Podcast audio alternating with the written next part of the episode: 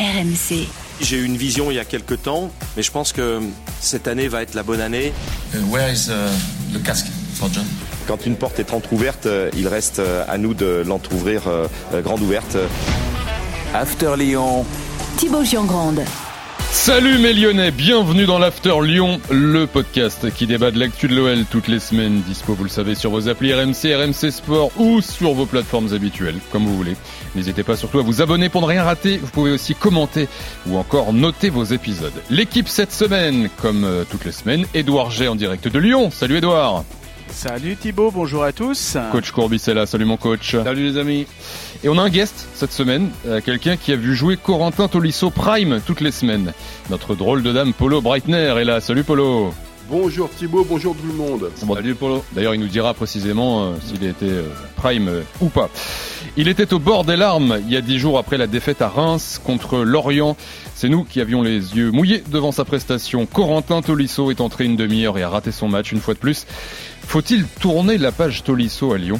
C'est notre débat de la semaine. Alors déjà, Edouard, remplaçant ce week-end Tolisso, est-ce qu'on sait pourquoi euh, Grosso l'a mis sur le banc? Est-ce qu'il est en train de, de, de glisser vers ce rôle-là tout doucement? Non, je pense pas qu'on en, on en soit là. Euh, je pense qu'il y avait plus une histoire de vouloir changer des choses, vouloir changer euh, peut-être euh, euh, bah, des choses au milieu de terrain et euh, d'être remplacé par Mamadou Diawara, un jeune de 2005, donc euh, 18 ans. Je pense que c'était plus l'envie vraiment de, de de changer, de remettre un peu de- d'énergie, de changer un homme, Corentin Tolisso, qui peut-être est euh, un peu marqué par la situation. Euh, tu as tu as évoqué ses larmes lors du, du dernier match. On sait que c'est quelqu'un de, de sensible.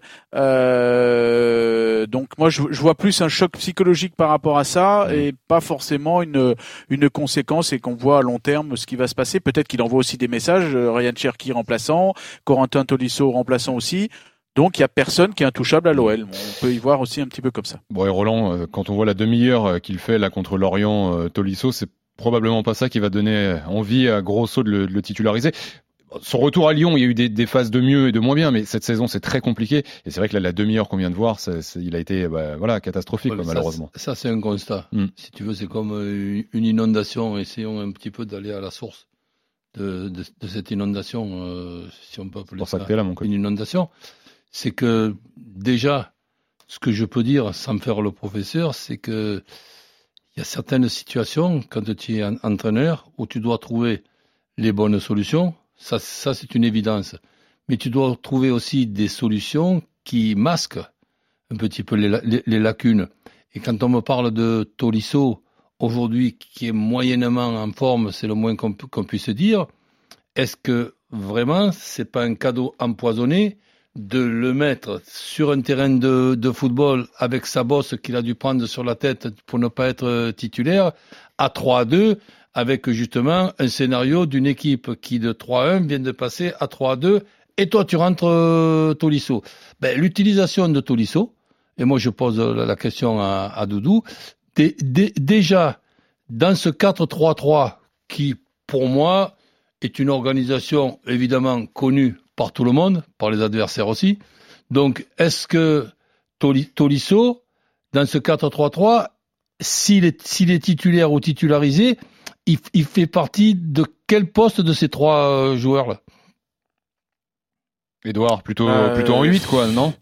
Plutôt en plutôt en 8. Alors c'est vrai que c'est le seul quelque part qui a un pied euh, euh, sûr et qui peut jouer euh, des balles euh, de, de euh, vraiment dans la dans la profondeur, des balles précises. Alors c'est vrai qu'il est dans l'intensité moins bon qu'avant. euh, donc euh, euh, moi je verrais plus ouais euh, plus un 8 euh, que vraiment le le, le 6 mais je- c'est c'est juste un avis personnel.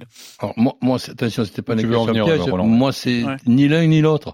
C'est- C'est-à-dire que mets pour, pour moi, To- Tolisso, je le mets dans une autre organisation avec deux milieux de traditionnels 6-8 devant la, la défense, un 6 qui, qui- que je ne connais pas le, le véritable 6 de l'organisation et de l'effectif de, de Lyon associé à Tolisso.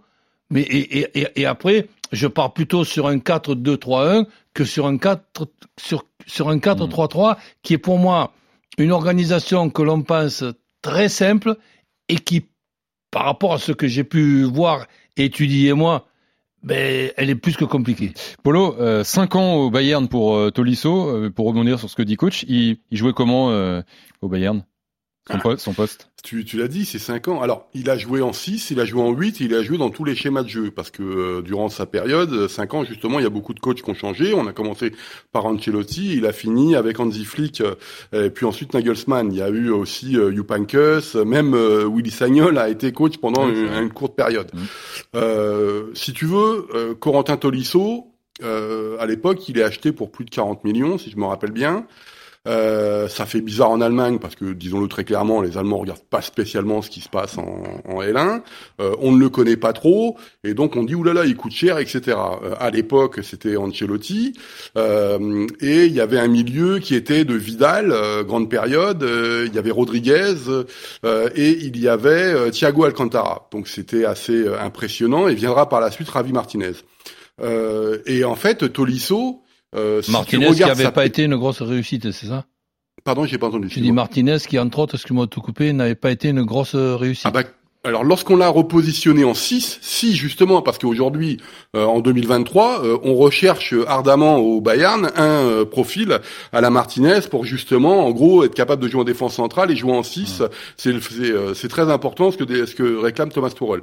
Mais si tu veux, au-delà de ça, c'est ça apporte la concurrence au milieu. Et lui, il jouait indépendamment, soit en 6, soit en 8, ça ne, ça ne posait aucun problème.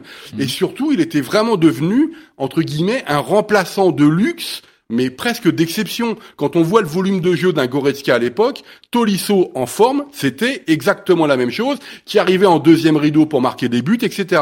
C'est moi après cette période, si tu veux, des cinq ans, c'était un rendez-vous manqué en fait entre Tolisso et le Bayern. Et quand je dis rendez-vous, je l'en parle, je l'utilise justement côté euh, allemand. Quand on utilise le mot français rendez-vous à l'écrit, mhm. ça veut dire c'est de l'amour, mais c'est de l'amour qui a été manqué à cause évidemment de ses blessures. Et ça, c'est terrible parce que ça plombe tout son parcours, à tel point que dans la presse allemande, il va devenir le patient français, hein, suite au film évidemment le patient anglais. Mm. Et quand la presse de boulevard commence à t'affubler de ce genre de surnom, pour toi c'est fini. Mm. Mais c'est vraiment quelque chose de terrible parce que il avait tout pour devenir peut-être un titulaire qu'on ne voyait pas comme ça au départ lorsqu'on l'achète, alors que vraiment c'était euh, un joueur, j'ai pas envie de dire d'exception, mais il avait tout pour réussir au Bayern. Euh, Edouard, je rebondis sur ce que dit Polo. Les, les, blessures, ouais, justement, bah, tu, vas les, lister si tu veux, mais c'est de dire aussi que, euh, et c'est peut-être le plus inquiétant aujourd'hui, c'est que Tolisso il a 29 ans, mais les blessures, eh, il a l'air d'en être débarrassé pourtant. Ça fait un moment qu'il a pas eu une grosse blessure. Exactement, Polo parlait de ses blessures, le genou en 2018, la cuisse en 2019, la cheville en 2020, ensuite le mollet, ce sont les ischios, les tendons par-ci, les tendons par-là. Donc du coup, il est arrivé euh, euh, à Lyon avec euh, pas trop de blessures, mais surtout des bobos à la tête. Et là, il a beaucoup, euh, il a beaucoup euh, géré ça parce que euh, il avait peur de se blesser, donc il allait pas forcément au contact. Et d'ailleurs, dans une conférence de presse, il nous l'avait avoué en disant, bah voilà, ça y est, c'est derrière nous, c'est derrière moi, parce qu'il nous disait ça au mois d'avril dernier, quand justement il enchaînait parce qu'il arrivait à enchaîner pas de blessure. Du coup, il retrouvait du, du physique et du coup, bah, il était un titulaire presque indispensable avec avec Laurent Blanc, qui le gérait quand ça sentait que ça peut-être ça, ça euh, au niveau des, des, ischios, par exemple, ça tirait un peu, il le mettait au, repos. Donc tout ça, c'était derrière lui. Euh, et là, justement, au niveau physique, moi, j'ai l'impression qu'il est bien. Il n'y a pas de souci parce qu'il n'y a pas de blessure. Il y a eu une seule petite absence euh, depuis le début de l'année, de deux trois jours.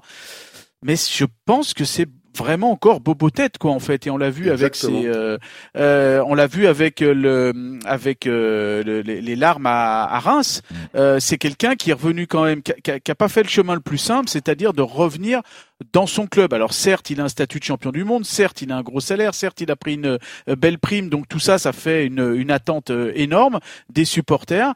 Euh, mais là, maintenant, hier, moi, je l'ai senti tétanisé quand il rentre sur le sur le terrain, et puis surtout, je pense marqué par les sifflets, parce que hier, un petit peu l'image de Ryan Cherky, il y a eu des sifflets quand il est rentré. Donc ça, c'est quelque chose qu'il a dû l'atteindre et qu'il doit l'atteindre. Tout, tout, ça, ça m'intéresse, mais J'aimerais aussi entendre Polo en ce qui concerne son utilisation dans, dans la situation actuelle. Est-ce que ça serait pas une meilleure idée de jouer avec deux 6-8 et notamment Tolisso, un des deux, en, en train d'être au carrefour en plein milieu de cette organisation et pouvoir diriger les jeunes entre autres, et pas que, les jeunes. Je, je, je, me l'imagine là, moi. Polo, c'est meilleur match avec le Bayern, Tolisso, c'était. Euh, oui, on peut dire dans une défense à deux, mais avec euh, trois défenseurs centraux, par exemple. Je me rappelle très bien euh, sous Nagelsmann, ça, même sous Jupankut, ça fonctionnait euh, d'une façon extraordinaire. Et moi, honnêtement, quand, je vous parle de rendez-vous manqué, j'ai été euh, un peu comme le côté allemand, c'est-à-dire que moi, Tolisso, ça me faisait pas rêver au début lorsque je l'ai vu arriver au Bayern. Et finalement, c'était une vraie belle surprise, mais gâchée par les blessures. Et Edouard vient de parler du problème de tête. Même Nagelsmann, lorsqu'il a rechuté dans la, lors de sa dernière saison, et même les mauvaises langues en Allemagne disaient qu'il se remet à jouer parce qu'il est en fin de contrat, etc., pour le prolonger, etc en fait, on s'est rendu compte qu'il en pouvait plus. Mentalement, il en pouvait plus au Bayern de, de, de rechuter systématiquement. Donc je ne crois pas que c'est un problème de position, etc. Je crois qu'il en peut plus de la, carrière qu'il a vécue et qui a été euh, parsemée de blessures qui l'ont empêché peut-être euh, d'être l'un des meilleurs euh, milieux défensifs, relayeurs, qu'on peut l'appeler de différentes façons, du football français de sa génération. Hmm. Tiens, et en plus, tu rajoutes là, tu rajoutes à tout ça, Polo, la situation dans son club, sa ville, son club de formation euh, qui se retrouve dernier. Et lui, la dernière fois, il était capitaine d'une équipe qui est dernière. Et il n'était pas venu pour ça. Il était mm. venu euh, parce que l'équipe était septième et il voulait la remettre en Europe. Mais là, pour l'instant, on n'en est pas à ce niveau-là. Et là, clairement, mm. euh, on sent que ça l'atteint. Alors qu'à, et, ça l'atteint, on va dire en public, parce qu'à l'entraînement, et on voit des entraînements maintenant, je peux vous dire que c'est quelqu'un de positif, c'est quelqu'un qui a de la langue, qui a de l'énergie, qui dirige ses, ses jeunes coéquipiers. Voilà, c'est quelqu'un qui est là, quoi, en fait. Voilà. Ça, c'est ce qui dégage. Alors, est-ce qu'à l'intérieur, il y a la même sûreté. Ça, euh, je peux pas vous dire parce que je suis pas à l'intérieur de la tête de Corentin Tolisso. Roland, si on va, euh, comme tu le disais tout à l'heure, à, la source de, l'inondation, est-ce que les, euh, le fait de venir à Lyon, bah, il était, comme le dit Edouard, il n'était pas venu pour jouer le maintien.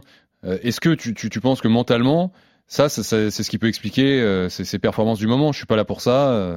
oui, d'accord, mais bon, maintenant. Non, pas plus que ça. Des fois, des fois, malheureusement, tu es, es, déçu par telle ou telle situation. C'est un retour à, Lyon. Les retours, il y a les avantages et les inconvénients. Et, ceux aussi qui sont responsables de, ces retours, ben, ils doivent savoir qu'il y a des avantages et des inconvénients.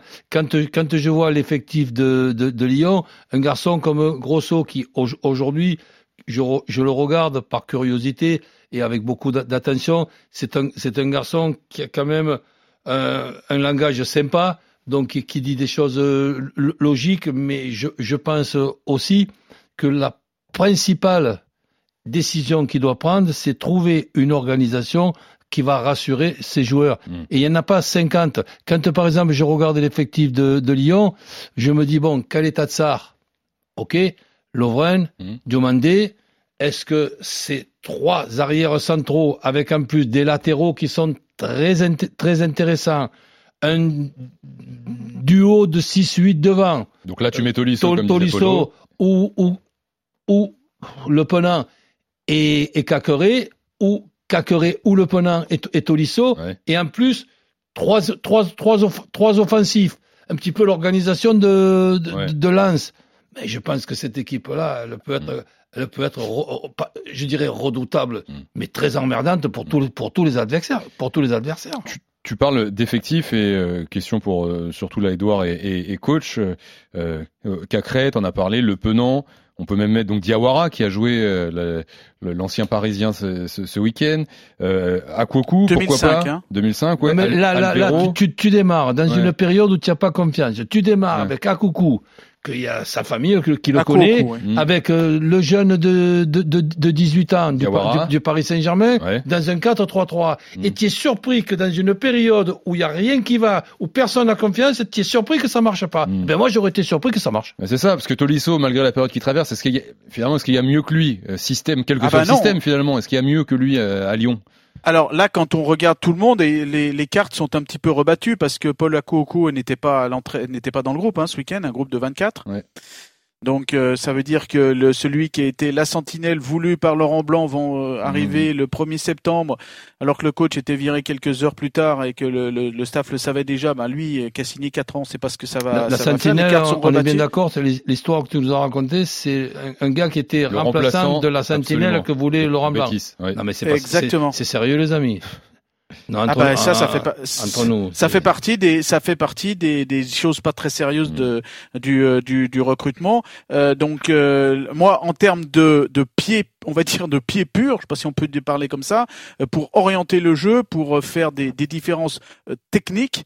Clairement, à l'instant T, il n'y a pas mieux à Lyon. Euh, c'est pas euh, euh, Johan Le Penant qu'on Ouais. sent moins, Maxence Cacré qui fait le, le, le ce qu'il peut, euh, Diawara qui est euh, qui a 18 ans, et Skelly Alvero. Alors lui, Skelly Alvero, il a l'avantage, c'est que le coach euh, l'aime bien, donc euh, Fabio Grosso, donc il va peut-être le faire progresser, mais Là aussi, c'est un jeune qui vient de Sochaux, qui vient de la Ligue 2, donc ça, ça vous Et dessine et- aussi ce- les, ce les jeune- et possibilités. Et, le milieu de terrain à Lyon, il est quand même Et en manque clairement, ce- clairement ce de puissance et d'intensité. Ce jeune-là qui vient de Sochaux, c'est, tu, tu viens de nous le dire si j'ai, si bien compris, le numéro 6 en plein cœur d'une, organi- d'une organisation comme celle de, de, de- de Lyon, da- dans une situation où il n'y a rien qui va et, et un club comme Lyon est, est- est- est dernier. Et, et ce, ce- ce jeune qui arrive de, de Sochaux, c'est le numéro 6 au carrefour de pratiquement beaucoup de choses dans, dans, dans, dans un match et dans, et dans, et dans, une, dans une organisation. C'est, c'est- sincèrement, ben, j'arrive pas à suivre.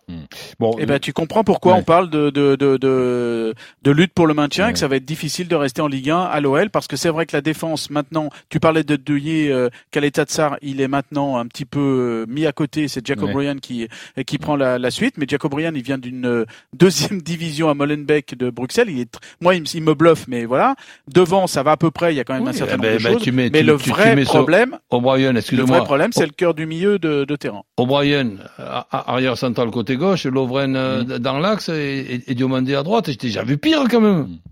Ah non, mais ça au niveau défense et attaque, ça va. Mais le, le vrai problème, et tu as pointé du doigt les soucis, les soucis, ce sont le- les, les joueurs au milieu de terrain. Pour l'instant, il n'y a pas les moyens, Mm. En intensité et en qualité, de rivaliser avec tout le monde. On l'a vu même face à Lorient qui doutait. Eh bien, Lyon a, a, au final euh, concédé le match nul. Donc dans ce Lyon actuel qui joue euh, ce qu'il est en train de jouer, à savoir le maintien, euh, Tolisso peut quand même dépanner au minimum, euh, coach, on est d'accord. hein. Oui, mais ça dépend de son utilisation. Ok. Merci Polo d'avoir été là. Ça a été un plaisir Merci de te recevoir dans cet After Merci, Lyon. Polo. À très vite. Merci Edouard. Coach, merci Et beaucoup. ben, à la prochaine. Salut, salut. Bah, avec grand plaisir. Ciao, ciao. Lyon euh, qui retrouvera Clermont après la trêve. Ce sera le match de dimanche, euh, de dimanche 20h45, fin de semaine prochaine. Merci Kevin, merci Jérôme et merci surtout à vous d'être là fidèle à l'After Lyon qui reviendra la semaine prochaine. Ciao. RMC After Lyon.